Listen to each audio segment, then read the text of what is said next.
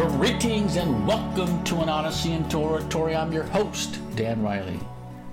Using Google's YouTube, I often listen to music from my computer. One day a month or so ago, I played a 50 song track suggested by YouTube labeled My Mix. I'm sure many are familiar with this.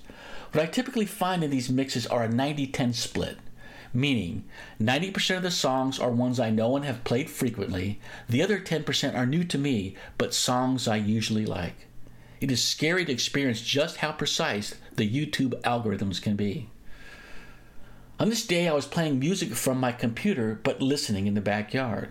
Interspersed in the song compilation was a voice I had never heard before, but a voice so angelic, I stopped what I was doing and said to myself, out loud, Who in the hell is that?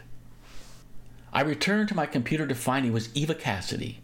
The song was Fields of Gold originally written and recorded by the artist Sting. Although he is not a favorite of mine, I'd heard Sting's music over the years, but I had no memory of ever hearing that song. At the same time, I found it odd that I had never heard of Eva Cassidy. I made a mental note to download more of her music. Weeks later, I learned a lot more about Eva Cassidy and was moved by her story. She was born in February of 1963, a guitarist, a singer with a soprano voice who performed mainly in the Washington, D.C., Virginia area. She was also a hiker and a painter of murals on the walls of elementary schools. She loved her job tending the flowers, plants, and trees at the local landscape nursery. As a performer, she suffered from anxiety. She was shy. Her boyfriend and bandmate claimed she seemed to like those nights when it was empty and dead, of course, meaning hardly anyone was in the audience. The New York Times wrote her silken soprano voice with a wide and seemingly effortless range, unerring pitch, and a gift for phrasing that, at times, was heart stoppingly eloquent. It is amazing how many signature songs of other artists she had the confidence to perform and record. Somewhere Over the Rainbow, Bridge Over Troubled Water, and Fields of Gold are but a few. Sting was quoted as saying there was something about her voice, a quality, that you really can't put into words. It was a magical quality. Someone reported that Sting was brought to tears when he heard her rendition of his song, Fields of Gold. Mick Fleetwood, who had seen her perform several times, claimed she was a master interpreter of song. On a few occasions, she was remarkably close to closing a record deal, but never signed one.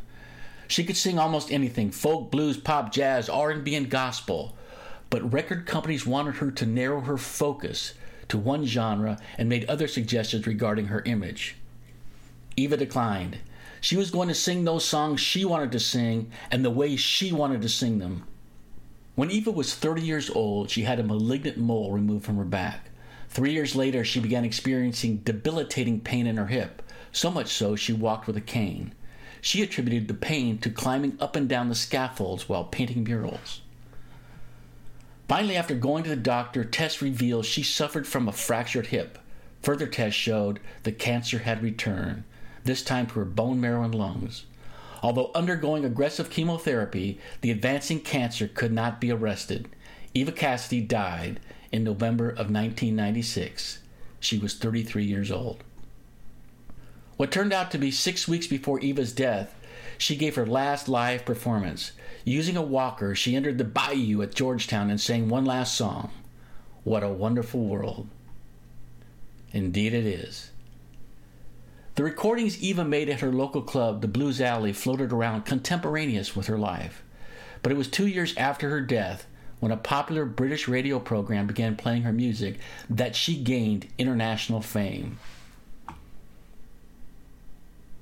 From that time on, with word of mouth, fan clubs, burgeoning online commerce, Eva Cassidy placed fifth in Amazon's 2005 release of its top 25 best selling musicians, only behind the Beatles, U2, Norah Jones, and Diana Krall.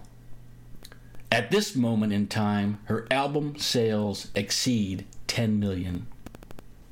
While some may see tragedy in her promising life being taken so young, Eva's story is also an inspiring one. She lived with integrity. She used her God given gifts and talents in the service of others. And today, almost 25 years after her death, she is still enriching the lives of many with her beautiful music.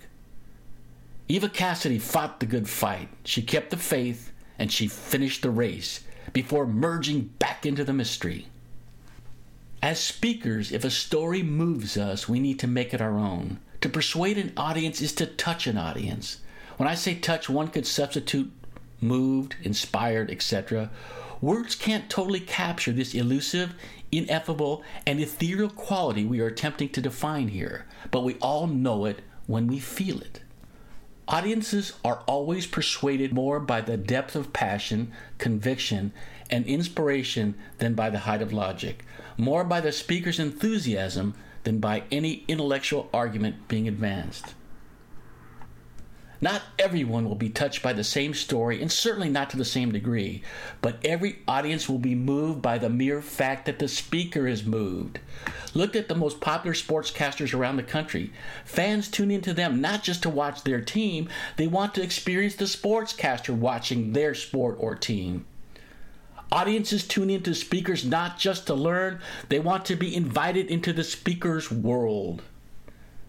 Let them in. For my part, that's all there is. Today's journey has ended. This is Dan Riley taking you on an odyssey into oratory. Until next time, throw off those bowlines. We're on the move now.